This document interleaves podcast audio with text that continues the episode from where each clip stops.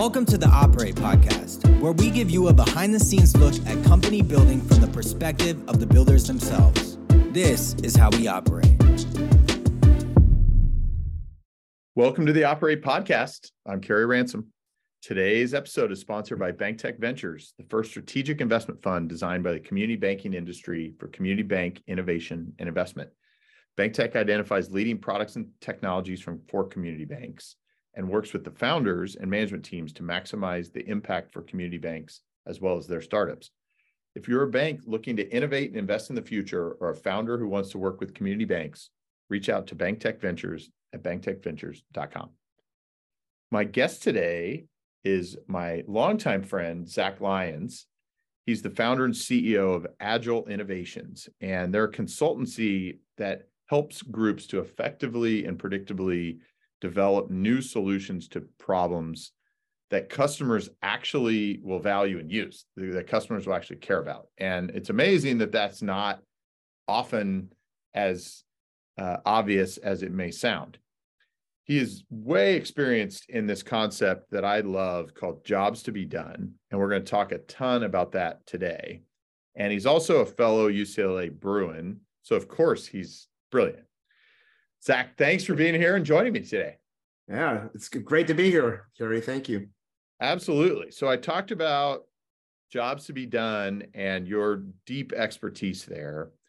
I think it's great jumping off point. Let's start with a bit of a history lesson on that. So give my audience a, a sense of kind of where it comes from and core principles. Oh yeah, I'd be happy to.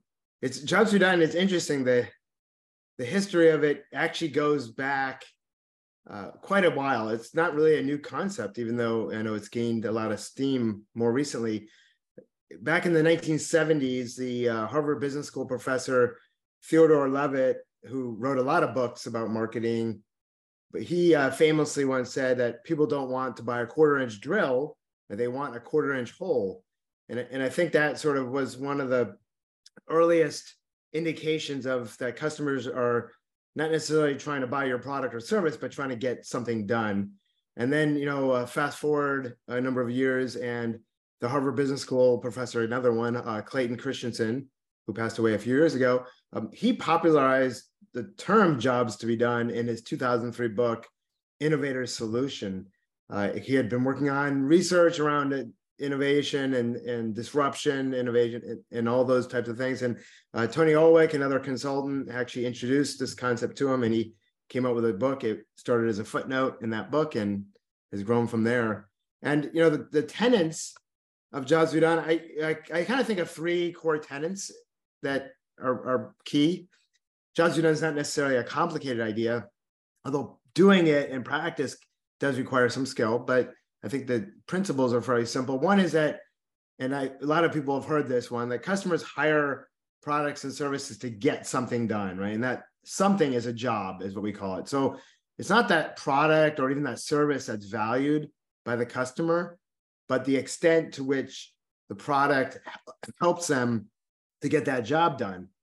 And so the implication of that is that as an entrepreneur, as a product manager, instead of really studying the product or the customer, which is how most market research is done today, you know, to drive innovation or to uh, improve your business outcomes, what you really want to do is study the job mm. right, that the customer is trying to get done, that people are trying to get done, and that will give you better insights into how to improve your product and service, and even your marketing, and maybe even your acquisition strategy, whatever, all your downstream business activities.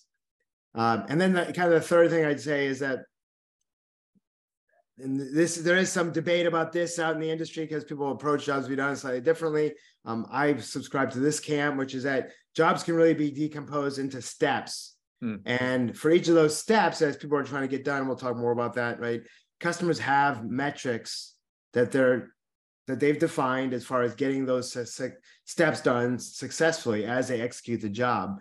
And so why that matters is that those steps and those metrics can be captured independently of a product or service. So you can really understand those before you ever build anything. Thank you. That's such a great place to start, and uh, so much more there. So let's go a little bit more into those tenants. uh, you know, the hiring for a job, the the product or or service that they're hiring to to help them do that, and the the steps as well. And and what you didn't talk, uh, at least initially, about that I I know we've talked a lot about is when you're looking at those steps. And I I tend to totally subscribe to this, like you do. There are certain steps that are more or less important to getting that job done and the current uh, services or products that people are using along the way are either helping them in a satisfactory way or unsatisfactory way mm. to do that. And so as you look at, you do a lot of what I would characterize as study, and you help people study a job in its entirety and those component parts. How do you, as you think about those pieces and the the approach how do you help spot those opportunities right for innovation the, improvement et cetera right right exactly. Yeah i mean the end of the day it's not about studying the job right? You're trying to find opportunities to mm-hmm. either develop a new product or improve your existing offering. Uh, and so it really does follow it there's multiple steps right? It the first thing to do is kind of i just mentioned is that when, when we define the job what is it that customers trying to do?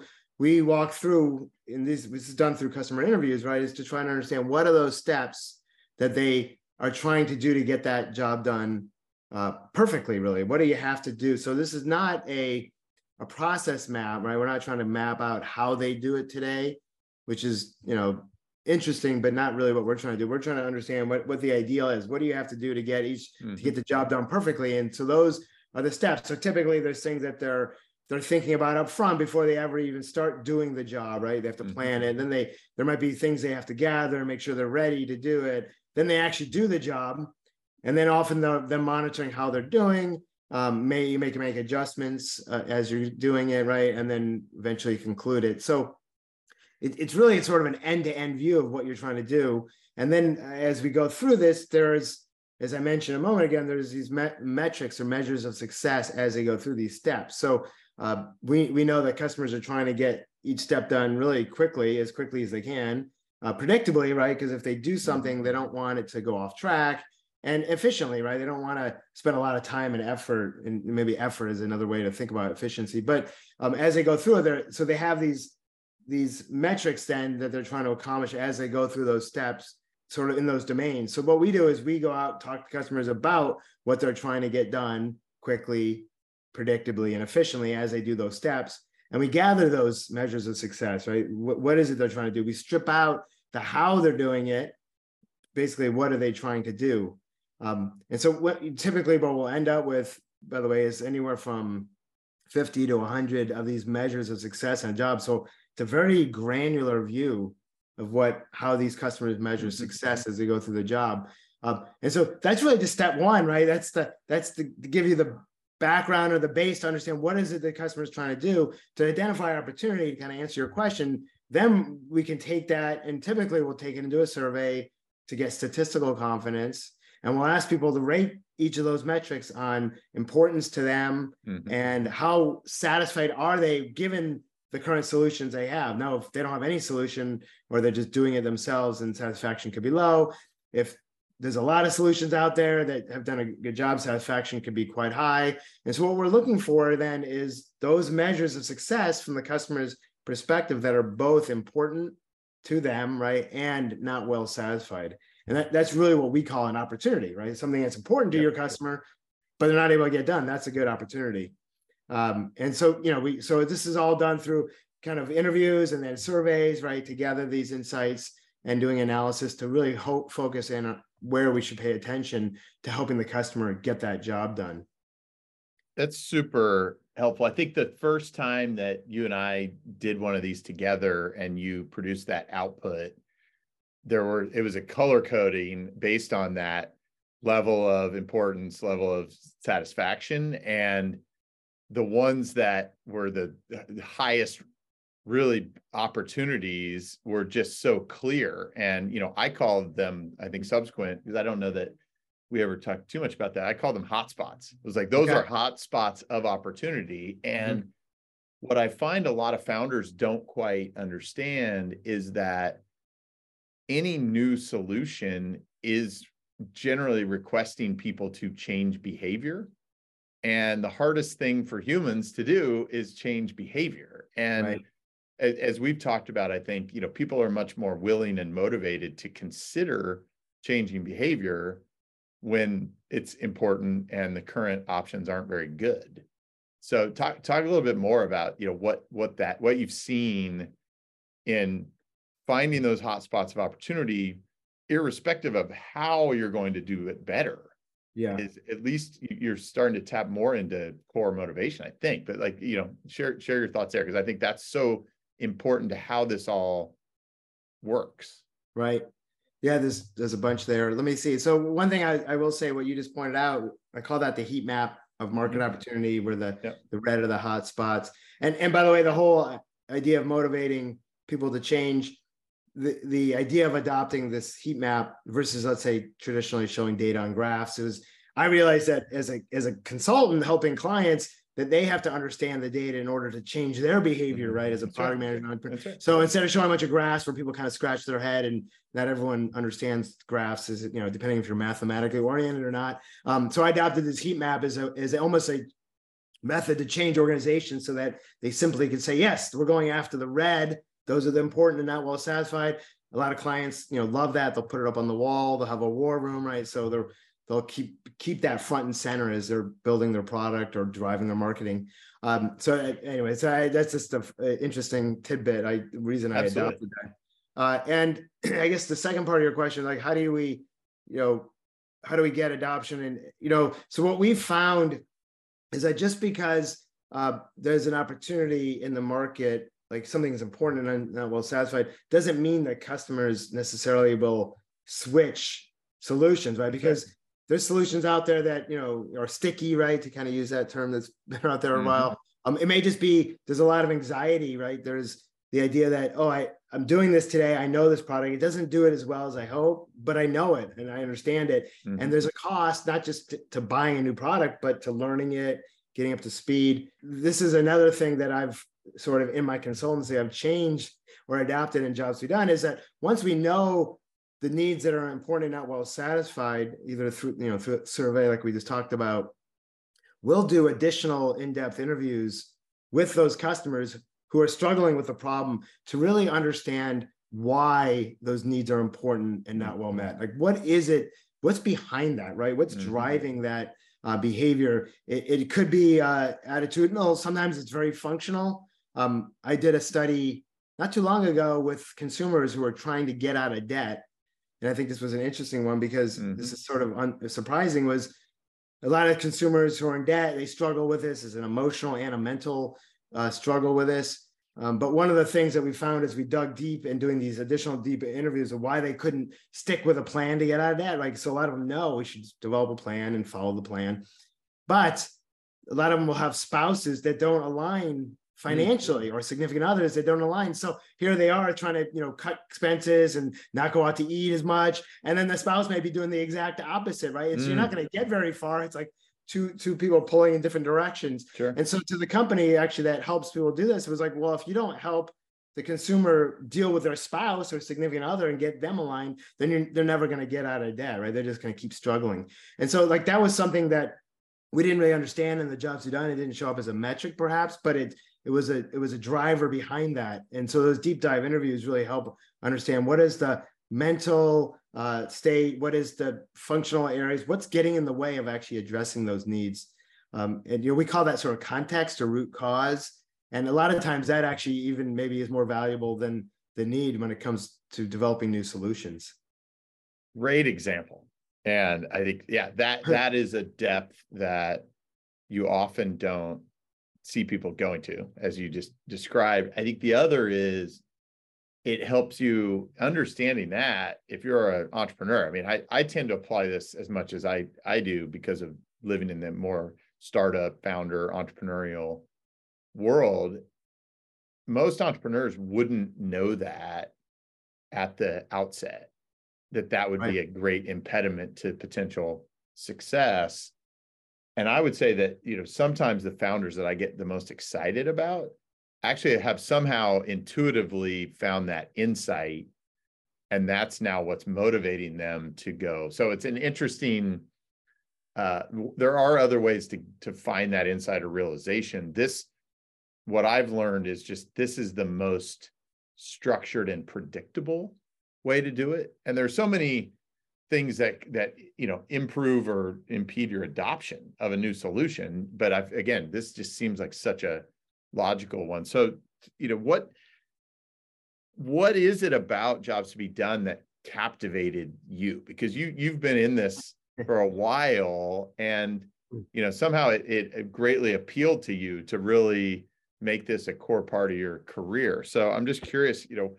what was it about it that resonated and and drew you to say oh this just makes so much sense yeah it's actually uh, it's sometimes fun to look back right it's uh i've been doing jobs we done now for about 20 years actually mm. before people a lot of people even knew what it was sure. uh, actually i was uh kind of my little bit of my story is that i was uh it was early 2000s i had just joined Intuit in their mm-hmm. turbotax group i was a new product manager and I was asked alongside another guy and my manager to go build a new version of TurboTax for millennials who mm-hmm. at that time were just coming out into the workforce, right? Not using TurboTax to still using mom and dad's CPA. And so we, we said, let's go build a business around these guys. We never really focused on them. And uh, I was, you know, at the time I realized, and even back then, there was a lot of research that showed most new products and services fail, right? The mm-hmm. failure rate was 75 to 90%. I saw it Intuit, which, you know, a very successful software company had their fair share of failures. And I was thinking, well, I don't really want to fail on my first sort of big project as a product manager. So I started looking around at what are the best methods for developing new product. You know, I went to conferences, I read books, I talked to people up all over the place. And in that process, I actually stumbled upon uh, Tony Ulwick and his small little consulting firm around jobs to be done. And I said that that seemed like it was it. Like everybody else I was talking to was really focused on going out, immersing yourself in the customer and developing a solution and then really testing the solution to see if that made sense. You know, now we call it sort of design thinking. Back then, it didn't even have a name. Um, some folks at IDEO had sort of pioneered that. And Tony was like, well, no, no, no. Let's just start with really understanding the customer problem. What is it that they're trying to do? How do they measure success? And then, then we can start thinking about solutions. It really was separating, exploring the problem from the solution space. And so I remember we hired them. I remember the day I got data back uh, and looking at, you know, the, the job of preparing and filing taxes. And we started comparing millennials to other adults and we found some unique differences. And that's one of the cool things about Jobs Done is mm-hmm. that it really is really like almost like a measuring stick by which you can measure how people do the job and we can compare different demographics. And so we did that. There was a couple things that really stood out for millennials and we launched marketing in year one. We got written up in the wall street journal and business week is doing some of the most innovative marketing come out of a tax company.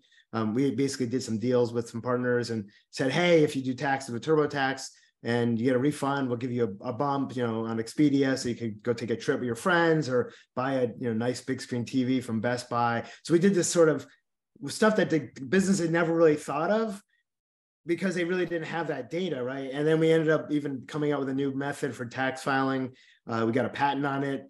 Core TurboTax loved the ideas and they stole all our ideas. And uh, they said, you can go work on this version 30 of TurboTax. And I said, that didn't sound very much fun. So I actually ended up leaving, joining Tony and, and the Strategyn firm back in 2006 and learning jobs we done. So I, I, I guess it's that whole uh, commercial about, you know, the men's club, right? So I was a client and I fell in love with jobs we done. I saw the value. And so that's kind of what got me on this journey. Oh, such a good story. And I mean, seeing it work in the wild is is nothing nothing better. I uh I've just become such a uh devotee to it in how I talk to founders. And I think you and I both believe that it has such power in this startup entrepreneur journey and you know, I find so frequently I will say to a founder, "Well, it's very clear to me that you love your product.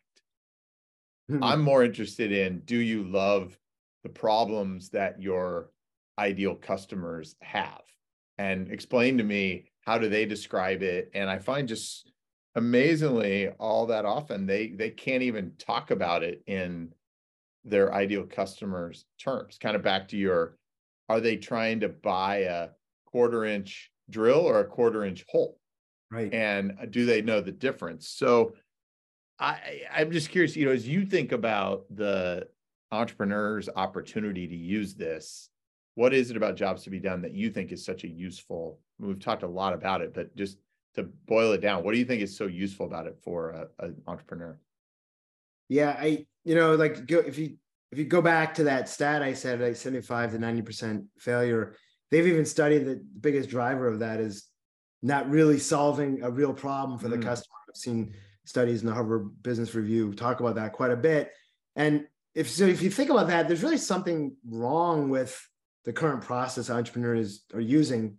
And, and I think that the problem is that entrepreneurs and the investors who invest in really they typically start with and get excited by an idea, mm-hmm. which you know the idea is usually some product or service, right? Maybe they were right. in the garage tinkering or they worked in the industry, whatever, but they come up with this idea and it, and so they they think about, hey, the world needs this idea. And then if they're motivated enough, right, then they'll they'll head down this path, right, to bring that idea to market. And mm-hmm. Somewhere along the way, what Eustace said is they they really fall in love with the idea, right? It becomes like their baby, yep. right? That they're bringing into the world. It's almost like this, this takes on a life of its own. Um, but they don't really stop.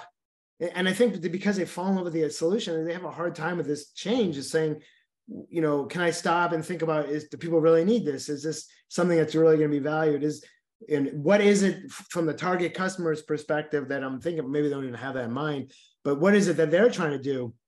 So even if they do uh, some market research, it's it's often really focused on the customer. Let me just find out more about the customer, or you know who they are, what they look like, mm-hmm. or it's focused on the solution and and I remember you and I talking a while ago. There was a funny clip from Silicon Valley, right, where they they basically browbeat uh, customers into thinking, "Hey, what would you like this idea for an app? Do you like this?" So they just sort of ask about the solution, and you know, inevitably, when you talk to enough people, they'll say, "Yeah, oh, that's great," sure. um, but it doesn't really get to what the underlying issue, right? And so, what I think Jobs Be Done is so valuable is it really acts like a, a counterweight to this mm-hmm. mindset, right? It, it changes the lens by which the entrepreneur then is really looking at or should look at the market. So instead of looking at what people are doing, right, it really helps us to focus or helps the entrepreneur focus on what they're trying to get done. And a perfect example, I use this actually in a lot of my presentations. So I, I kind of like this because it's very simple to understand is that imagine there's two entrepreneurs, right? One sees themselves as developing uh, training wheels. So imagine training wheels on a mm-hmm. bike for kids, mm-hmm. right? As they're learning to ride a bike and they, you know they think about all right how, how do we innovate this category right? And so they might think about the training wheel and how do we in, improve it? We'll make the ball, ball bearings better so they roll mm-hmm. smoother. mm-hmm. we'll make it easier to put on and off right? And those are all fine things right? But it's it's all around this around this training wheel. But imagine another entrepreneur then who's adopted jobs right? Who has that thinking and they're they're more focused now on the job of helping kids learn to ride a bike yep. right? That's the ultimate goal of that training wheel so they're not necessarily tied to training wheels, which is one way to do it. So they can be really more innovative and think about how do we solve that problem. And ultimately, what you know, and this this is not actually totally imaginary, right? A company came around and said, "Hey, we're going to launch a balance bike, yep. right? Which is a you know, if anyone's had kids learning yeah. ride a bike, it's a much better way to teach kids to ride a bike because they have to learn to balance and steer before they pedal and get going really quickly mm-hmm. without balance. And so that obviously has become almost like the dominant solution today to helping parents teach their kids to learn to ride a bike because it's really a, a, different way to get the job done. But if you're so myopic, if you're so focused on training wheels, you would never have seen that solution. Oh, that's such a great example. I, I love it. I, I have gone so far, and I, I don't know you and I have talked about this previously. I've gone so far with a few prospective founders who've who've said to me something to the effect of i just really want to go start a new company mm-hmm. and i'm not sure where to begin i don't have the big idea is i've i've even suggested to them i said imagine if you woke up in the morning and you could pick the ideal people that you get to serve as customers that would just energize you maybe you start with that you imagine them go then spend time with them understand some of the core jobs that they're trying to get done and find your hotspots of opportunity. And now you get to be in business with people that you love to help and serve. And that could be new parents that are trying to teach kids uh, how to ride a bike or something. So, starting, you could go all the way back to that. What do you think about that as an idea for even developing uh, the entrepreneur's, you know, new idea and company? That's interesting. It's it's kind of a twist. It's yes, go study a group and then try to understand some of the challenges that they have. I, I, I like that. Actually, you know, we in the past I've talked about, you know, you might have a love. Let's say you love golf, right? So if you're trying to find, and so if you really want to work with golfers, right? Maybe they're just amateur people mm-hmm. learning. Go go on the golf course, right? Observe, watch, you know, watch, and I, I do think that's an interesting approach. What you have to be then is very open uh, to the idea of observing a problem or challenge, right? So it's not, again, I think it gets away from the solution, right? Because if you start looking at solutions, there's there's a lot of solutions out there in golf right. or other area. So, but what is the problem? Where are they struggling to do something very specifically? And then I think if you identify an interesting area, Johnson Dunn then would say, okay, let's go now study that in more depth mm-hmm. And really validate that this is a widespread problem um, so, and I think that's the key, right? So if you start with a group, go find something and then find out is this really a widespread? Is this a big enough problem that people will one to want to spend money to solve it, and two, there's enough people out there who have that big problem, right? That it's a big enough market for you um, to actually build a business. So I do like that approach. It is sort of counter to how most people, right? Because most most people and most companies already have a product in the market, so they've already sort of they've already picked their well the, I mean, the customers pick them. And this is if you're an entrepreneur and one of the benefits of being an entrepreneur is you're you're free. You don't have That's the right. baggage right? You you don't have a company with products and services in the market. So you can go wherever. So why not pick the ideal and start from there? Um, but be willing be willing to be open to learning i think is really the the key in that right, right. it's a learning journey. For sure. For sure um, let's let's use an, another example uh, as as a potential start. We'll pick something that kind of everybody knows. So, you know, I know you and I you and I have talked about the life cycle of a consumer with automobiles, with cars, and that there you, you talked earlier about there's planning, there's execution on the job, there's sort of reflection after, and that the, the you know I I kind of think of the the ownership journey in in automobiles as a life cycle because often they have a vehicle and then they have to do it again right? So mm-hmm. at some point in that process you know you have this idea of insuring the vehicle. And i think there's some amount of disruption happening in that space. But if you were to go through kind of analyzing that you know to go through your kind of quick process of how you would go through that. And maybe there's a different you know we've seen things like usage based insurance start to appear but mm-hmm. maybe there's an entirely new way to think about risk and cost. Um, so walk through your process a little bit there. So the, so our process and you did hit on it earlier Kerry in that um, this is a repeatable process. So we do have a way to do it so it's not like we're just stumbling upon some insight mm-hmm. and getting lucky it's really a a, a process meant to find that opportunity. That's one of that's actually also one of the reasons I love Jobs we Done because of that. Um, so the first thing we do is we say, okay, let's define the market, right? So uh, where where do we even want to study? And you know, by market, we mean a group of people who are doing the job, right? So there's a group of people out there trying to get this job done. And in this case, since you're you know sort of telling me, you know, you think about consumers, uh, obtaining auto insurance, right? Maybe for a new car or a used car they just yeah, purchased. Sure. Um, but of course, you have to think about there's other people involved with that, right? So it's not like the consumers are isolated, right? When it comes to auto insurance, there's the insurance carrier, right, who's underwriting the policy. There's the agents who who have to sell the policies. There's even you know the repair shops who who get paid by the auto insurance, right? When there's a repair to be done. So there's all these different people who interact and we call that a market ecosystem. Mm-hmm. It's pretty common uh, that you have all these people. So you have to be very clear on who is it first that you're trying to create value for, right? Because they all have different needs. They're all different jobs they're trying to get done. Um, if it's about obtaining insurance, so obviously the consumer is sort of the heart of that, and mm-hmm. that's where I would start. Although sometimes you can innovate by understanding the other side of the coin, right? Like the agents who sell it. Um, but let, us just say we're going to start with the, the consumer uh, to make sure we're crystal clear. And, and by the way, I do see a lot of people they may mix this up because they they think about like the insurance market like they so they think about it in a classical sense economists would define a set of products being and services being sold mm-hmm. kind of like the old idea of a you know farmers market or something where everyone comes together to sell. And so they think of they commingle really this the buyers and sellers have different needs. So you have to separate those. So the first thing is separate it. So if you say okay consumers obtaining insurance so what what would you do? Well what we would typically do is we would go out and interview you know about eight to ten um, on that job of you know first to define really what is it they're doing. In this case we're saying auto insurance and trying to get that. Um, and we also want to make sure that we talk to people who, are, who have done the job right so mm-hmm. if you've never been in that market if you've never done the job then you're not going to be able to necessarily articulate what it is what where the struggles are what you're trying to do um, so that's another key thing sometimes people will say well uh, you know i'm talking to people who, who are prospects who haven't done it well you want to talk to people who've gone through the job to understand the challenges they can look back, ideally recently. Um, again, we're not necessarily talking about the the service of insurance, right? We're talking about sure. the process, what they have to get done.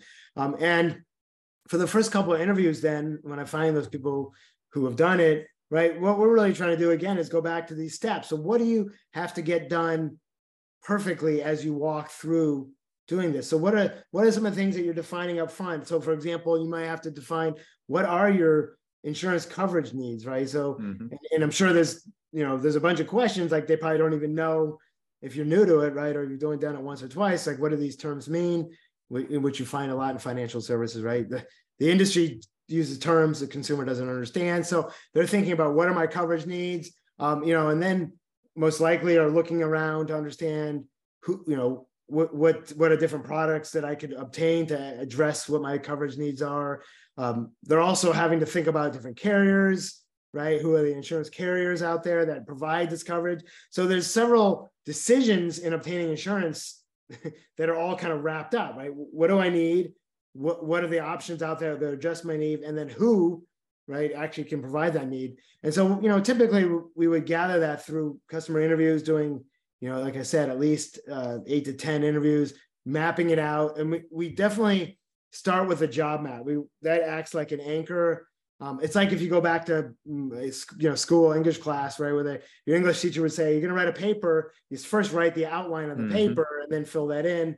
Uh, and so that's what we that's what the job map acts like. So as we map these steps, we make sure we have each of the steps from beginning to end, all the way through to you know getting the insurance, and then eventually, uh, you know, uh, at some point they may get a new car, so their or their or their needs change because life changes, right? New things evolve in their life, um, and and then as they go through each of these steps, how do they measure success in each of those? So a need is really about getting a step done, right? So in this mm-hmm. job.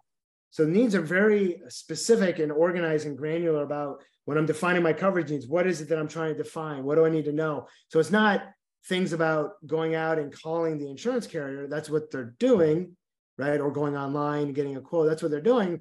What they're trying to get done is, you know, be able to identify like what are the coverage that I need, how much are the different prices, maybe even comparing different you know options against each other. Right? A lot of this I learn as we go. Right, this is continuous sure. process. So once we have those needs, then you know as we talked about, anywhere from fifty to hundred, we would then you know organize that, put that into a survey, and really try to identify where they're struggling, right? What's important and unsatisfied, as we talked about, mm-hmm. of all these mm-hmm. 50 to 100 metrics. And then again, do afterwards do these deep dive interviews to understand what's behind it.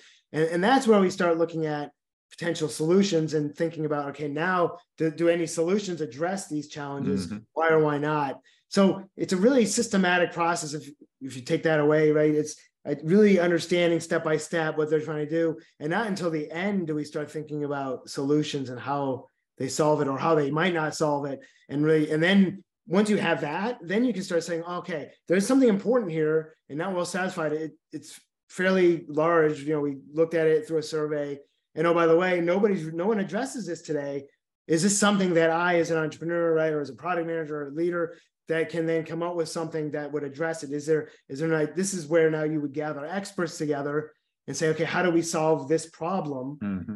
And now what's interesting about this process is that you know you have the problem it becomes like the anchor and now you're iterating on the solution right mm-hmm. so all the all these startup you know lean startup and all these things that talk about you know failing fast it's it's sort of a it's a, it, it really is it, it's difficult because it doesn't hold it doesn't say define a problem it's just talking about come up with an idea test it yeah if it doesn't you iterate but you don't know if you you didn't find a problem or you had a bad solution that's right what are you anchoring to that's right what do you anchor here we've anchored a, a, problem by doing this very systematic process up front and now we're iterating on the best solution and now you might say and it's perfectly feasible that you can't come out with a good solution mm-hmm. mm-hmm. but now at least you haven't wasted a bunch of time and money building something, you say, look, I haven't, I couldn't solve that problem. We'll put it on the back burner or maybe, you know, not now. Right. So you've anchored around a problem and you've, and hopefully falling in love with trying to solve the problem, not with the solution.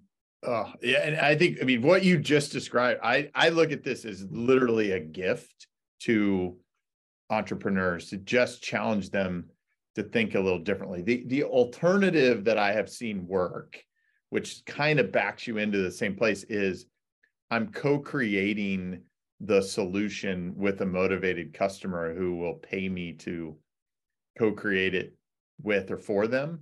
Yep. That, you know, that is an alternative, but is not that common. And sometimes the problem you could run into there is it's their definition of the problem, which may not be as pervasive or broad-based as you you would want to put your time into building that business, right? But I think, you know, what you just described as a process, it's so useful. And yet, you know, I've never seen a startup come to me with this entire job study output and how they got to this in an articulated way. And so, you know, want to shift because because I'm curious your thoughts on this. Mm-hmm. I, I literally feel like a lot of the startup advice that is given out there is almost 180 degree opposite. It's literally the opposite of what I often suggest. And you know, at times I question my sanity. I go, "Am I the the one here?" But you know, like this idea of, hey, put a pitch deck together of your idea. Mm-hmm. It, it pretends that you have it all figured out. You haven't figured it out, but you're pretending in an ideal world where this idea was the greatest idea ever what would happen. And I feel like I'd much rather them show up with what you just described and the output of that that led them to a highly motivated group of people with a big need, big problem, and interest in some solutions that maybe you've you've tested and like this very rigorous objective process.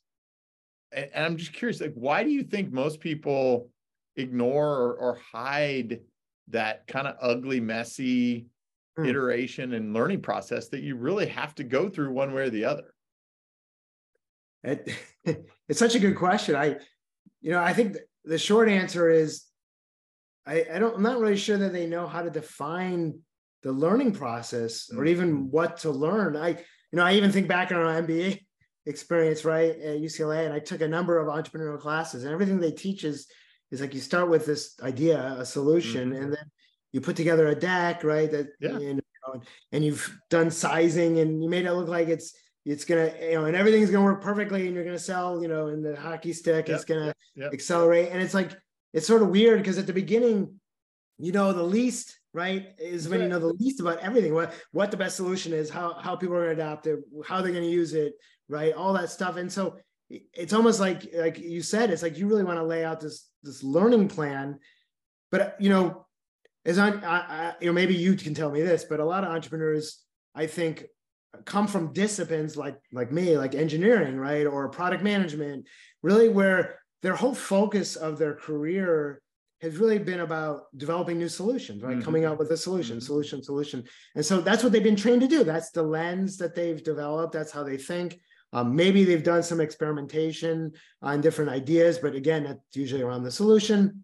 And I don't think they spend a lot of time or even know, as I'm saying, have training about how do I lay out a learning plan, a process, and be okay with telling people like I, I'm I need to learn, right? I don't know this.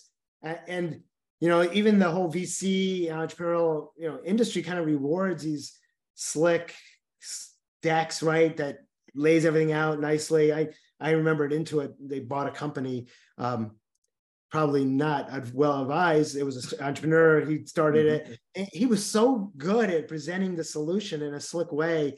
And, and, and they bought him and then it ended up being that great. And I just think about it was like smoke and mirrors. It was almost like they're rewarded and incented to get investors, everyone to get all hyped up about the idea. Um, and so I, you know, I think a lot about, and this is sort of what resonates with me is, you know, Einstein, he once said and I keep this kind of in my mind all the time, is that if I had an hour to solve a problem, I'd spend 55 minutes thinking about the problem and then five minutes thinking about the solution, right? Mm. And this whole idea is that the more time we spend really understanding the problem, um, the, the more effective that resolution, that solution will be. We, we don't need to jump right into solutions right away. Yeah, yeah. Again, we've been, a lot of us have been trained that way. We should really take the time to comprehend like what is that issue? Understand it in depth from different perspectives. Um, and so it's almost like going slow initially to understand that. I, I, know entrepreneurs don't want to go slow right? They want to get to market they want to build this product get it out in the market. But really by doing that and redefining the problem and getting to that root cause that's when you actually later on can go quicker uh, and coming out with a, sure. a, great solution. But it's it's counter to how do we operate, right? It's counter yeah, yeah. to how we've been trained, and we really want to jump into solution mode immediately. It's what it's what motivates us as entrepreneurs. How do you change that mindset? Is a good question.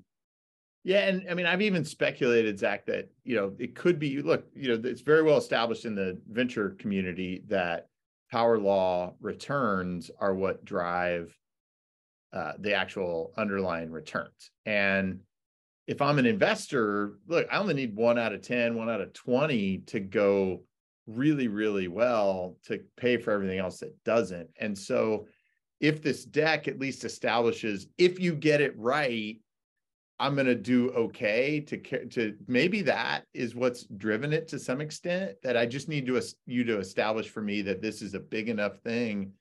But I, I struggle because I look at it and I say, look, you know, out of 10, out of 20 startups, each one of these founders is putting it all on the line. And, you know, the default position's failure. And, you know, the you, you got to start from the default that it's not going to work.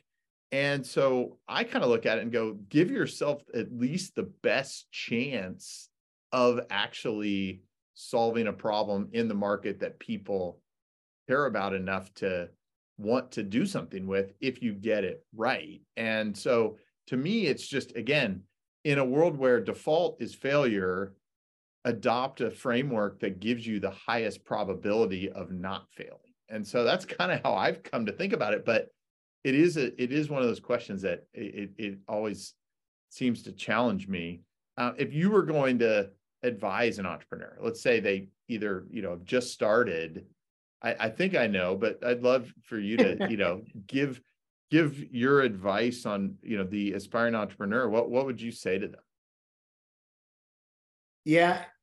And you know, one, of the things I, I was just gonna make a comment on, on what sure. you just said is that uh I, I wonder personally why there are not more investors, VCs, private equity companies that don't sort of mandate doing that upfront work ahead of time, or even maybe to the point where they a portion of the money that goes to fund it is actually already mm-hmm. earmarked to do that research. Uh, I, I, have had a lot of experience working with st- founders. I work with an accelerator, about three dozen startups, and and what I realized is that the pressure on them to get to a product, a mm-hmm. prototype. Mm-hmm. So even though they say they totally like entrepreneurs, when I tell them about Jobs to be done, and coach them on this to get it. I think they understand it, but they're so pushed to get this to prototype because they want to get that next round of funding, right? And so it's like they're just racing usually to get that. And and so I don't know, maybe it needs to start with the investor saying, okay, mm no, we're okay with you spending whatever, you know, we're not talking about years here, but maybe, you know, a, a week or two weeks or three weeks or four weeks, really understanding, setting themselves up right. Um, and so I think that's what I, you know, I think about what would I tell well, I mean, entrepreneurs, but maybe VCs as well, is that you know, you have a solution in mind.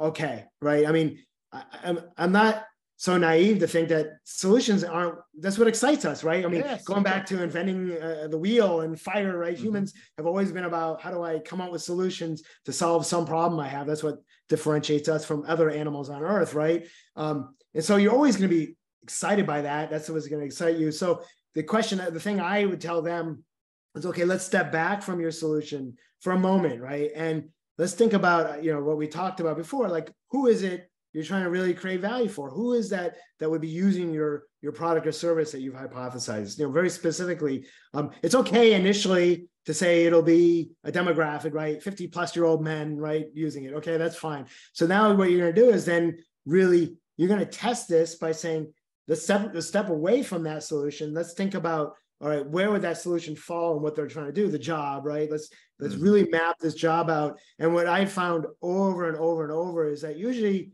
the solution that the entrepreneur has in mind is only addressing kind of one sliver or one part of a job, right? It, it's on one thing. So you, the first thing is you're really stepping back and say, okay, what is it they're trying to do, and what what are all the steps like that? Insurance, you know, a lot of times there's people have launched insurance apps to help you mm-hmm. get quotes right from different insurance. But uh, like an example there, I don't think there's any solution that helps people really define their insurance needs before they ever even shop. Right? The sort of the first step is like your comparison shopping. Like that's how people think. We're going to help you compare different offers, and you can sign up and get insurance. But but the consumer may have no idea even what what they need. Sure. No one thinks about that. And by stepping back and mapping a job, then it kind of takes you away from that um, and and understand what are, what are all the things they have to do. And there may be an opportunity to help the consumer up front.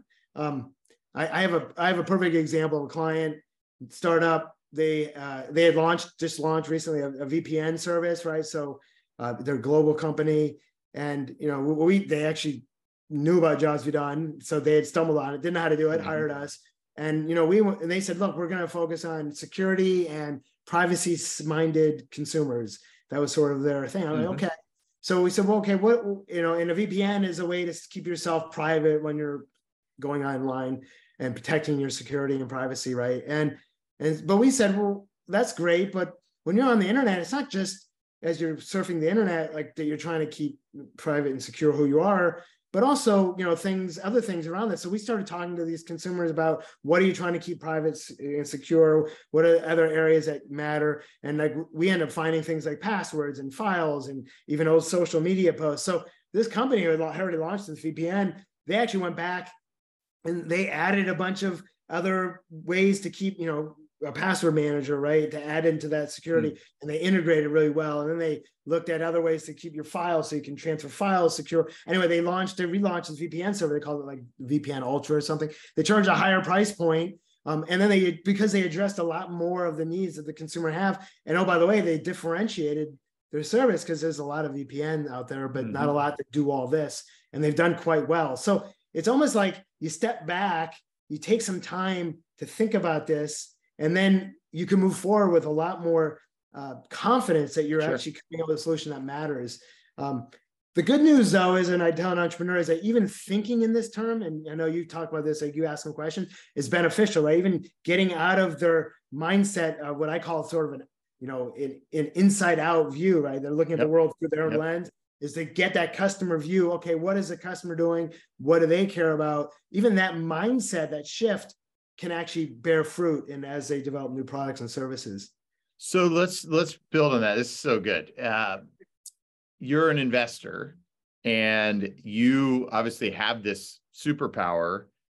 What questions are you asking? If I if I bring you on to some of these founder conversations, founder pitches that I I take, what what questions are you asking, and even what information might you, might you ask from them that others probably aren't? yeah, maybe I need to get into the investing game. We should partner. Maybe. uh, the the first thing that a lot of investors ask or is uh, you know I think they look at the solution. Um, they they tend to uh, then say, okay, is this a big enough market? Right? Mm-hmm. Is there mm-hmm. enough? And and I'm guessing you know, I'm not an investor in early stage startups as they look at other companies out there, perhaps, right? It's like proxies to say, okay, is there a lot being sold? Um, you know, I think the first things I would ask, it, it kind of goes back to my whole jobs to done mindset, right? Which is instead of thinking about, you know, whatever that new shiny solution is, you know, today it's AI, it was AR, VR before that, it was blockchain, right? Whatever that thing that everyone's throwing mm-hmm. money at is to say, okay, let's forget that for a moment. Let, let me talk to me about who the customer is. What are they trying to do? Um, you have this idea, okay, great. So where does that fit in into this into this entire process? And where are the biggest pain points? So you know you, oh you say you're going to you know go back to the insurance example. You're going to build an app that helps people comparison shop right? Another one of those apps. Okay great. But you know, where where do you think the biggest pain is in our in the end-to-end process? Of why do you feel like that solution mm-hmm. that one solution because the solution is only one one kind of sliver again of that job. That's the most important thing to start with. If you're an entrepreneur limited time, limited resources, you're gonna you have to start with one area to focus. Why is that the one part of the job to focus on? I I the, with the having a jobs view, what that helps you do is realize, you know, as an investor and as an entrepreneur, that there's a lot of things that the, your target audience, your customers trying to get done. So you're just picking one. Why that one? Like why not? What about or what about earlier in the job? Or what about later? Like why why just that one? Uh, a lot of times, by the way, and I've seen this too, is that that's where everyone else is playing. So you tend to jump in like the comparison shopping insurance. There's a lot of apps that have done that. Mm-hmm. And so you're kind of getting in, you know, the whole blue ocean strategy. Remember that, that book yeah. from a number of years ago? Like you're fighting in a bloody ocean, right? Because you're going to compete against everyone in that area. What if you went earlier on in the job where no one's competing, helping a customer do that? And oh, by the way, now you have the customer uh, interested in your product because you're actually adding value to them mm-hmm. and and you could do the other thing later. So i think i would ask questions from that job perspective why are you focused on that part of the job?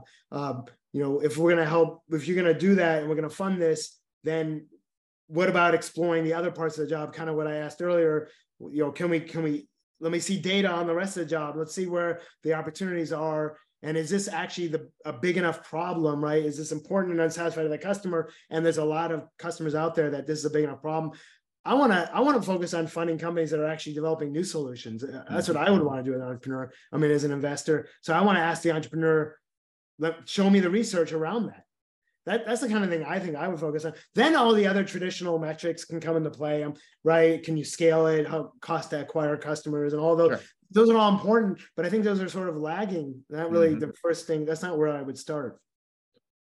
My so you you get hired by companies. You know, you mentioned a startup even um, to help do this process, the the the, the study and opportunity identification. I'm curious. You you have to see interesting, big unmet needs uh, all the time. Why haven't you ever gone, oh, I have to go do this and maybe go see if I can figure out a solution to this and, and go build a company around it? So actually, I, twice I've tried it, hmm. believe mm. it or not. so it's funny. Um, first, I was doing a study for uh, financial services, around financial advisors, and I realized that there was a consumers struggling with developing a a portfolio strategy when it comes to investing in stocks and bonds. Uh, this is around 2007. I did the study, and it, it, was for a company, so you know it's their data. So I went on and did an additional study on my own to actually went right to consumers. So they were they were they're a broker dealer and they deal with financial advisors. And so I studied this and I realized there was an unmet need around helping consumers do that. Uh, and uh, I didn't. I studied it. I understood the problem I struggled with coming out with a great business model, so I didn't move ahead. Mm-hmm. Uh, another fellow named Jon Stein, uh, he actually did move ahead with this like a year and a half after, two years later, uh, launched a, the first robo advisor, Betterment, and mm-hmm. Now, robo advisors are a pretty big part of the industry. Sometimes I kick myself because I was actually onto something before that ever happened. Um, the second time I decided, hey, you know, maybe I need to partner with people because building a startup's hard. Mm-hmm. So I actually identified, we did a whole study around uh, healthcare, and I realized the healthcare, the biggest issue was cost, and and the biggest insurance carrier is Medicare. So I did a study around seniors who, you know, entire life paying into this mm-hmm. benefit, mm-hmm. retire, and now here you go, here's Medicare, and you go to the Medicare website, and it's alphabet soup, right? It's garbledly good. Sure. So how do you help people now, seniors navigate this to find the best carrier? And uh, you know, the, the team ended up not having alignment and blew up and never kind of executed. And so it's funny you asked this because I look back at that and I'm like, well, what is it? I, you know, and I and I think part of me one was I don't know if I loved solving that problem enough. Maybe mm-hmm, mm-hmm. um, so I hit a barrier, right? Like every entrepreneur does as sure. you're starting to build a company, something gets in your way. And and you really, if you have you have to love that we talked about at the beginning, right. that customer, that problem, yep. to push through that barrier, right? And continue on and figure out ways to get around it. And maybe in hindsight, for me, I I really actually like identifying the problems. I love Jobs mm-hmm. I fell in love with it. I just didn't have enough passion to push through those barriers. Um, but again, sometimes I kick myself because maybe I should have moved ahead with that robo advisor idea. I was ahead of the curve. We had identified it. Um, and I've seen companies that I've worked with have sure. success. TD Bank launched a product that uh, they went on to be the fastest adopted product in their history around helping consumers with savings uh, hmm. the project we did, and you know, and then other company in the U.S., uh, Bank of America copied them, and then the fintech company Acorns actually took the idea and made a whole company around it. So, you know, I don't know. Maybe it's just I don't want to. I don't want to stop doing jobs to be done. it's a good question, or I just well, don't have the, the passion to push through those barriers. Well, I think it, it also underscores that like building new companies is really hard, and this yeah. is part of it. It's not all of it and right. I appreciate your your your vulnerability and candor there in, in, sharing. Well, Zac, you know, I I always enjoy our conversations every time you you push me, and I I and I've learned so much from our friendship, and it's made me a better business person, investor, entrepreneur, and I I'm so grateful. What what's the best way for people to get in touch with you? And and you know, I I think we could continue this forever. Unfortunately, we're running out of time today. But you know, what's the best way for people to find you? We could use an old school solution. Look me up in the white pages. No, yeah, you go. I'd say the easiest uh, if you, on LinkedIn, you can mm-hmm. look up Zac Lyons, Z A C L Y O N S, and and then type in jobs to be done, and I'm the only one that pops up.